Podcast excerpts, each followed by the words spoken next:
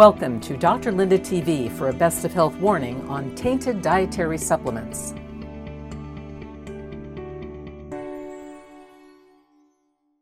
Hi, I'm pharmacist Dr. Linda Bernstein. Are you among the hundreds of millions of people that use dietary supplements? Do you know what's in these products? Be aware that the FDA has tested many of these products and found potentially harmful hidden ingredients. They're urging stores, websites, and online marketplaces, including Amazon, to stop selling these potentially dangerous products. The FDA's Tainted Products Database can help consumers identify nearly 1,000 of these deceptive supplements. They can't test them all.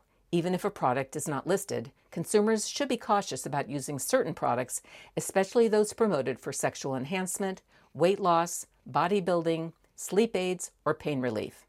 Watch out for products that offer immediate or quick results and sound too good to be true.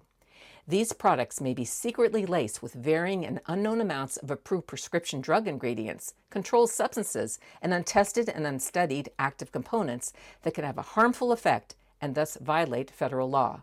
Consumers should exercise caution before purchasing any product in the above categories.